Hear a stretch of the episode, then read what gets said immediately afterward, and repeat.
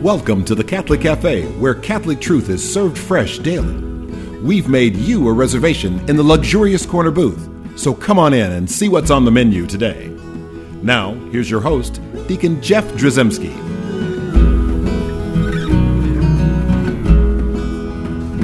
Greetings and welcome to the Catholic Cafe. I'm Deacon Jeff, sitting in the luxurious corner booth of the Catholic Cafe, sitting here with Thomas Patrick Dorian Hello, Deacon Jeff. and Sam Ziggy Rodriguez. That's me. And uh, so we have we, our show today is chock full of stuff. So we're not going to usually, you know, the usual like the first twenty or so minutes is a bunch of levity. You know, we Yeah. tell lots of jokes. No levity today. No levity today because uh, we're we're in the middle of our fourth. Sor- uh, we're in the fourth Sorrow of Mary in our series on the seven sorrows of Mary. And by the way, we've gotten lots of uh, feedback. We've gotten lots of emails, lots of comments from people who've heard this, and they're really liking this. So uh, we are too. We really are. We love this idea. Uh, and to give credit where credit's due, I came up with this idea. No, I'm kidding. Ziggy did. This is Ziggy's idea that we're sort of uh, going through this, and because he loves this devotion, and I'm convinced that this is the devotion for me as well. I'm I'm loving this as we go through it. So um, just j- continue to journey with us on this. We we're going to be doing the uh, fifth, sixth, and seventh uh, in, in upcoming weeks. But today we're on the fourth Star of Mary, which is Mary meets Jesus at Calvary. Now, if you look at other lists of the seven sorrows of Mary, uh, this devotion, you will sometimes see it referred to, this fourth one being referred to as the carrying of the cross, which is technically correct, and that's what we're talking about here. But really, I love this this uh, title for this particular dolor or this particular uh, sorrow. Uh, Mary meets Jesus at Calvary because it just brings home uh, the relationship of Mary to the carrying of the cross, uh, and this idea that we're going to try to compassionate these these sorrows and like how we would picture ourselves or, or relate to uh, Jesus' mother in in all of this. Um, I just love that. So Mary meets Jesus at uh, Calvary. So uh, Sam, uh, help us. Where do we where do we start in this particular uh, sorrow? Well, a couple of things I want to point out, and I think is interesting for us to think about. Uh, this is the middle point of the seven sorrows, right? We did the first three, and after this, we'll have the last three. Yeah. Right. And so I think as you'll see as we go through these, it's going to draw together stuff from the first three, and it's going to set things up for us to carry us forward into the last Well, I, three. I'm gonna stop just for one second because Yeah. because you're exactly right. I, I want to point out that you know there there's seven sorrows for a reason, and and and numerically how the, n number seven is used in Scripture, right? Is this biblical number of completion or fullness, Perfection. right? Perfection, like the the biblical number of perfection, uh, the, number, the seven sacraments, and all these kind of things that are related to seven. So it's beautiful and and perfect that it that there's seven sorrows. But you make a great point, Sam, that these are all interrelated. You, there can't be six sorrows of Mary. There must be seven, Yes. and, and they're connected to each other. And that and the connecting vines are Jesus and Mary intertwined through this whole thing. yes. Right. So that's powerful. I just wanted to stop for a second to put this in perspective that you don't want to look at each individual sorrow of Mary as a standalone unit that's unrelated to the next. No, that's also true. And, and another thing, you know, in terms of zeroing in on Mary meeting Jesus at Calvary, you know, that's something that is, um, it's not in Scripture uh, in terms of the encounter, the direct encounter that uh, of Mary having an encounter with Jesus on the way of the cross. That is uh, of the fourth station of the cross. Um, it is uh, a part of sacred tradition. Um, it is in Scripture that Mary was present, obviously, at the crucifixion. You know, we have John nineteen twenty five. It says, "Standing by the cross of Jesus were his mother and Mary and, mo- and mother's sister, Mary, the wife of Clo- Clopas, and Mary of Magdala." So there it was, standing by the cross of Jesus Oh yeah, his mother. Mary's there, but she didn't just like suddenly appear she there. just suddenly appear, right? Exactly. you have And- to. It's reasonable that Mary was present in all of this. Exactly. And so that's one of the things, if we're going to compassionate Mary, uh, watching Christ carry his cross, and especially compassionate Mary and put ourselves in her shoes when she had that moment, if she indeed had that moment, as, our, as the as sacred tra- tradition teaches us that she did. Yeah. Um, that. Uh, you know, we really need to put ourselves in her shoes, but get you know by first taking into account um, all that she took in throughout Christ's, you know, after his arrest, his condemnation, his public humiliation, his scourging, his beating, his mocking, you know, people were, were saying, were, were mocking his kingship, his, the, the crown of thorns being placed upon his head. Behold the man. He was scourged. People, he was, they, they offered to free Barabbas, right, instead of uh, Jesus, and they said, give us Barabbas. They were yelling, crucify him, crucify him. Okay, so let's think about this for a second. Mary also walked along Jesus throughout his public ministry, right? And she saw thousands of people following Jesus during those three years of his public ministry. And she, she probably got to know some of them. She saw Jesus perform miracles, saw him perform miracles of healing, saw him deliver people from the devil. These were, she saw Jesus changing people's lives. This is these are again reasonable things to infer um, if she walked alongside him in those three years that she likely saw those things and got to know some of those people and, and would know their faces, and would know their faces, right? And would see them shouting to crucify him, right? That's the thing. and yes. she and she would and she would be well within her rights, but the Blessed Mother would not do this. Yes. And there is no there's a there may, there's maybe false scriptures, but there's no scripture would say that she would say, "Did he not?"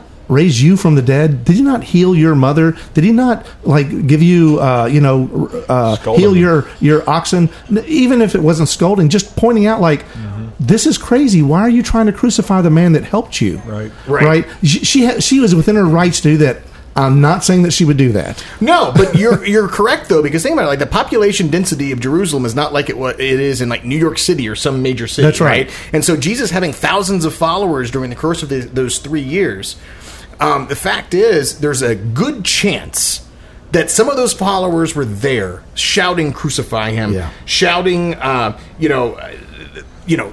All sorts of terrible things, mocking him, spitting upon him, and they'd rather have barabbas and saying, "Give us Barabbas." Right, exactly. And so, you know, she had seen these things. What, so, if she had seen those people, the question becomes also, what did she not see in those moments during Christ's condemnation?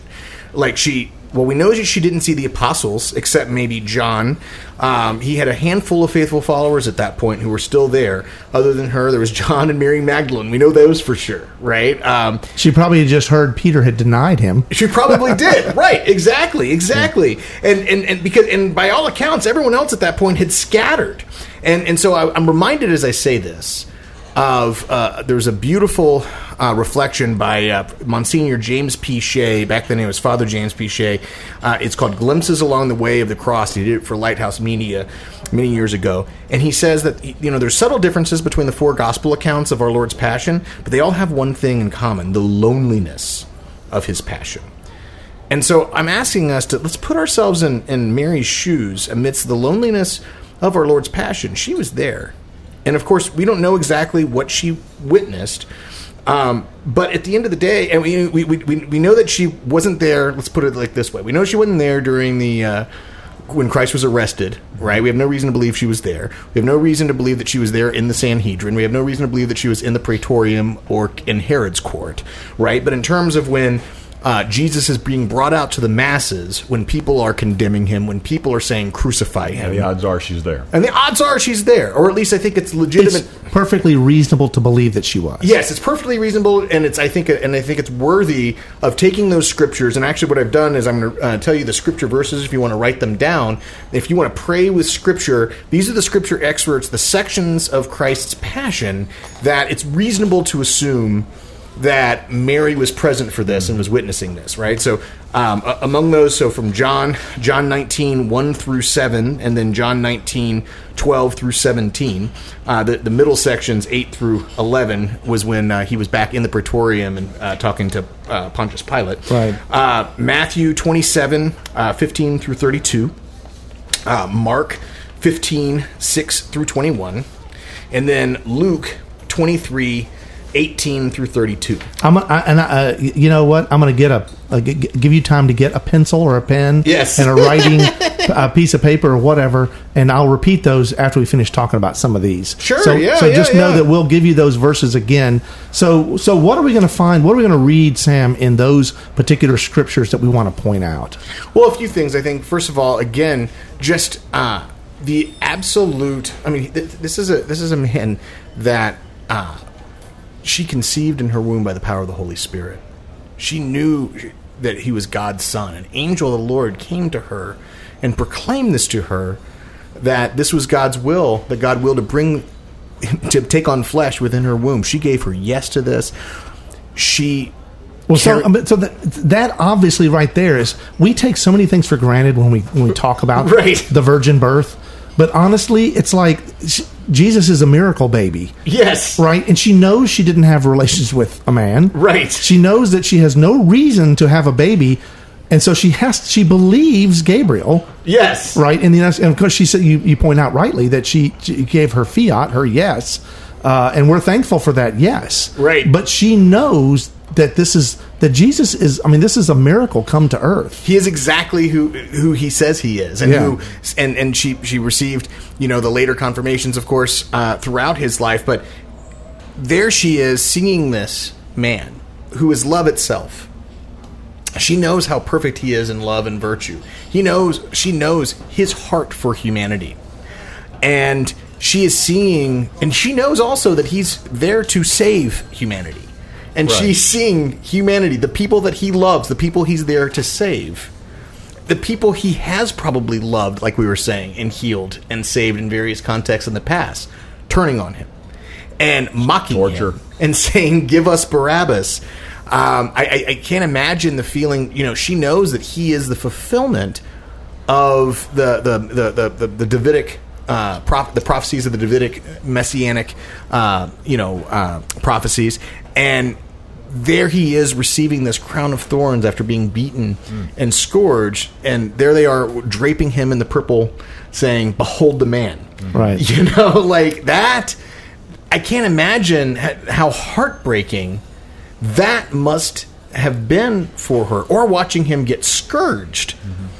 I mean, we saw the Passion of the Christ. We know, uh, we have an idea of what Jesus went through, and she's seeing this in her own eyes, right? And Jesus is given the cross, and he's carrying the cross, and you know, along the way of the cross, you know, she's she sees him probably encountering the daughters of Jerusalem as well, uh, having Simon the Cyrenian step in to to help him. With the daughters of Jerusalem, you know, he says she. We don't know whether she heard what he said to the daughters of Jerusalem, but he said to them, "Weep for yourselves." Right, and I think that there's something in there that is important for us to realize because he knew, Jesus knew, that they saw a man suffering. That's why they were weeping. They didn't see the God man suffering. Mary saw the God man suffering. And so and That's why it's important to recognize that she uh, she knew Jesus as God man. She knew he was the fulfillment of the, the. She knew he was the Messiah. yes. Whereas they might have suspected he was, but didn't really. Again, miracle baby. She knows all this stuff happened in a very special, a very personal way. That and, and this, she has to process all this, and they some would believe that he was a Messiah, and some, but they would still see him as like a, a really nice guy that was there to help them. Right. And, Right. and that part was tragic. It truly was. But but she knew more, and it was deeper and more profound for her. Well, and, in- and in that moment, you know, like, so she'd been watching Jesus get scourged and whipped and mocked and spat upon and beaten from afar.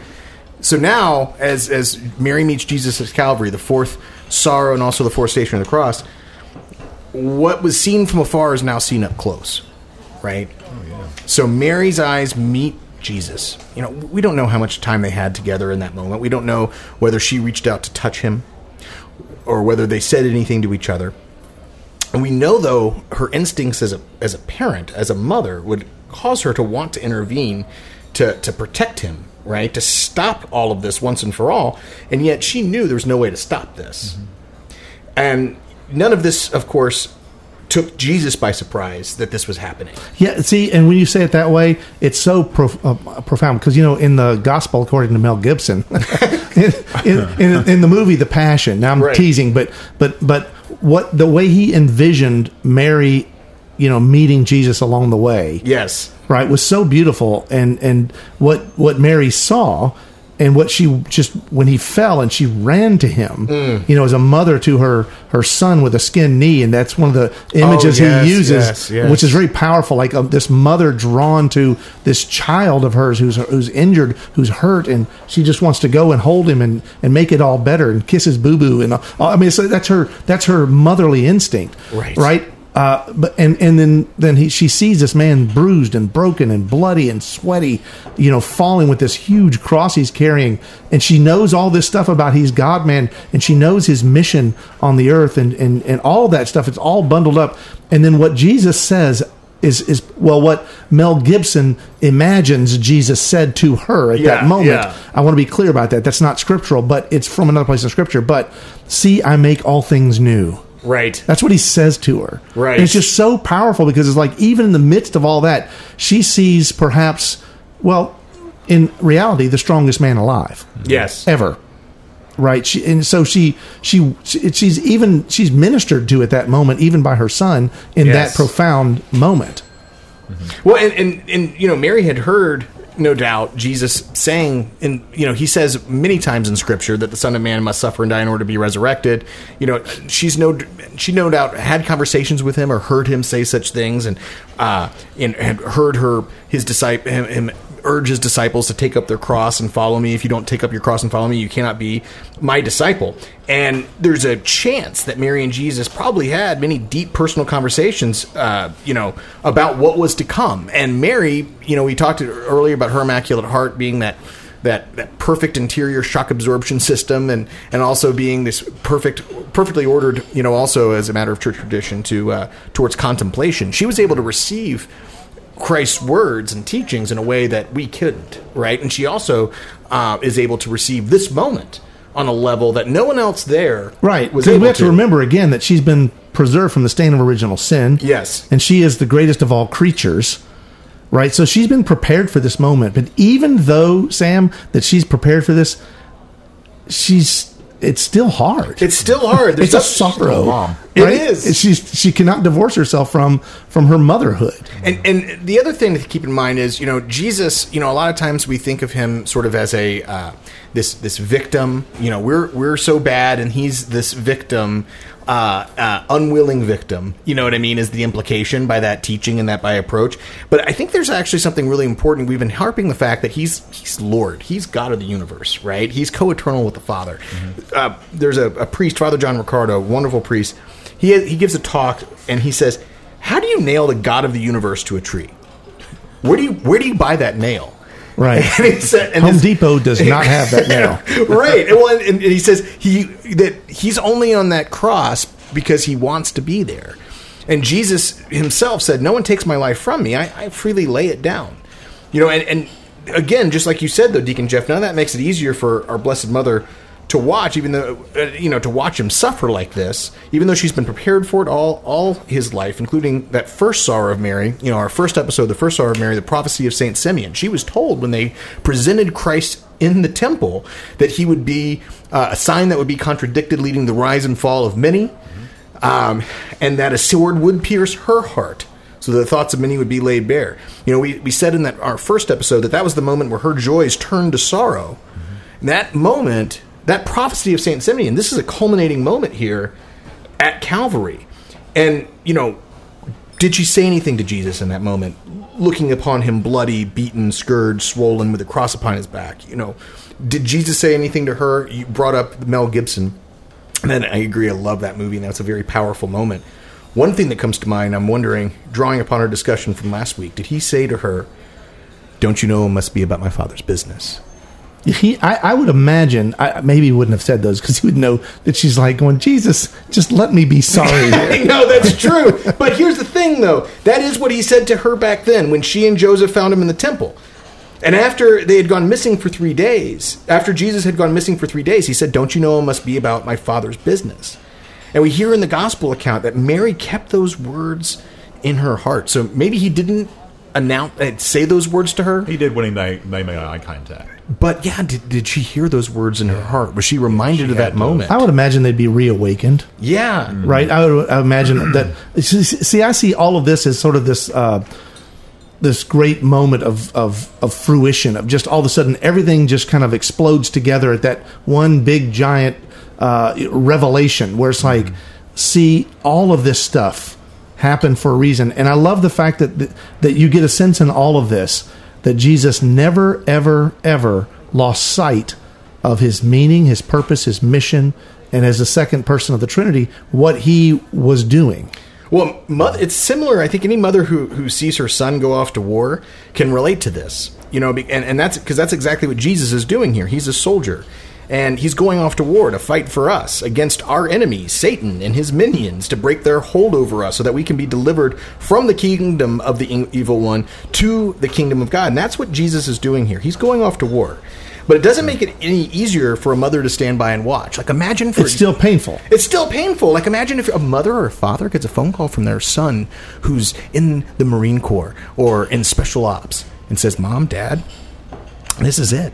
You know, I I, uh, I don't even know if I'm allowed to make this phone call. Yeah, I can't, I can't tell you where I'm going. All I know is This is it it. may this not is end it. well. This is probably a suicide mission, but Mom, Dad, it's going to save a lot of lives. How many times have we seen? We've all seen, uh, you know, uh, Saving Private Ryan, and but we've seen all these war movies. There's tons. T- Tom, you and I, we've passed back and forth oh, some yeah. really where Eagles Dare, you know, all Oh, these yeah. great, you know, war movies. Are great. You know what I mean? Yeah. But they're they're profound. Classic stuff. But in almost all of them, there's like there's this point where a soldier will write something down on a piece of paper Yeah. to be sent back to mom or their their wife or girlfriend or father whatever and it's like back to the family and, and you see in that moment how important it is that they have some words for their loved one. Right. right? And so imagine you know in the in the war thing especially between a, a mother and her son that connection right? That there's a physiological bond there. Right. right? They share dna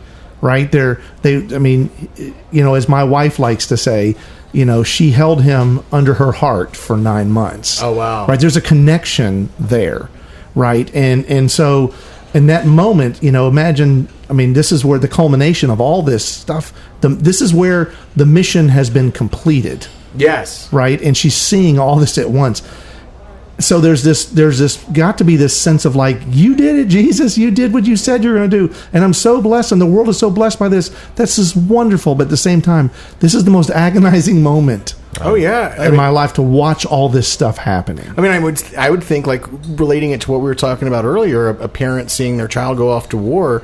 On one hand, you know, um, there's a good chance in a lot of those families that a family, a very patriotic family, is proud that a child is willing to make that sacrifice for their country. Um, s- still, it doesn't make it any easier. No. the the fear of No. what might happen, and especially Hey, if the child dies. You know, if you if you if you are up to it, if you think your heart can stand it. Uh, recently, I was in New York City, and people t- when I was going there, I was taking a couple of kids because they had never been. It's kind of a bucket list thing for them. I'd been a couple of times, but not recently. And everyone said you got to go to the 9/11 memorial. You got to go to the 9/11 museum and see the whole thing. And I know everyone. It's hard for some people, but there's a point in that thing. You you see everything from the you know the the steel girder cross that they unearthed and put there, and you you see all the the, the trinkets and things that they you know of that terrible catastrophe that just kind of put you there. But I, I'm going to tell you the thing that still to this day haunts me uh, was kind of the same thing we're talking about here: a kid going off to war, but uh, they have like the recordings of the phone calls that people on some of the flights made Wow. to their loved ones, and most of them to their wife, and just to hear hear the men talking hey honey this is uh, you know sorry you're not there to hear the phone call but i just want to tell you i love you. It's like you're hearing this and they're just and as you're doing it uh, and you hear the the one where the guy says let it let's, Let's roll, roll. right Scott Beamer, I believe scott his name beamer was. yeah. Yeah. so we're hearing that and and there's this sense that they're they're doing exactly the thing you're talking they're going to war right and and uh, uh, you know and i don't know how everyone feels about violence uh, against violence and things like that and war is a tragic thing no matter what you how you slice it but the reality is you know they're going to save lives that's what's in their heart Yeah. that's what they're doing we're going to go and we're going to bust into this cockpit and we're going to and we're to take those guys out so that we can and we know the plane's going to crash Right. we know we're going to die and you hear this this uh, steeliness in the, the sense of mission in their voice. You hear those words and you know it's like they are mm. on mission. And that part was really profound and it's not lost on me. And I can hear Jesus saying the same thing. And maybe I'm hearing them speak a little bit like Jesus. There's this, mm. like, I am on mission. I've been called and I'm going to do this for the good of humanity. Right. I'm going to, I'm going to save lives. I'm not going to allow these terrorists to do what they're trying to do. Uh, and it's just like it's so profound, and it still raises the hair on my neck when they say those words. And you imagine yourself, and then so then the Mary, so Jesus is on the phone on the airplane, Right. Mary is receiving the call, or is the is going to hear the answering machine later, Right. right? And so when you when you see it from the perspective of that mother or that wife or that son or father, whatever, whoever they called, when you hear their voices, you imagine this is how Mary must have felt. Gosh. And it's so much more profound and it's it's a lot easier to compassionate what Mary was going through when you actually hear words of men uh, and women that you know were knew that they were about to die Absolutely. for a good cause. Absolutely. All right, it's tragic that they were in that situation, and no one would ever wish it on them. But I sure am glad that there were people that had steel nerves that were able to like carry out what they did to save lives, right? Rather than have that last plane fly into Congress or the White House or whatever they were aiming at. Right. How tragic that would have been, and how many more lives would have been lost. You know, uh, I just, I just, you know, seeing, experiencing, and maybe feeling what Mary experienced is so powerful for us to see what it is, what it takes to essentially be on mission. Each of us, and then also like in we've been talking about compassionating Mary mm-hmm. and and her sorrows, and and actually to try and do the best we can to hold those things in our heart mm-hmm. as we encounter whatever it is we encounter in the world. Try, to, to try and encounter things like Jesus, but also to encounter things like the Blessed Mother. Yes. And by encountering things in that way, it's amazing how peace can enter your life. So this this fourth uh, sorrow of Mary, Mary meets Jesus at Calvary, is powerful. I think for those reasons. So let's ask the Blessed Mother to be with us on this journey. Hail Mary, full of grace, the Lord is with thee.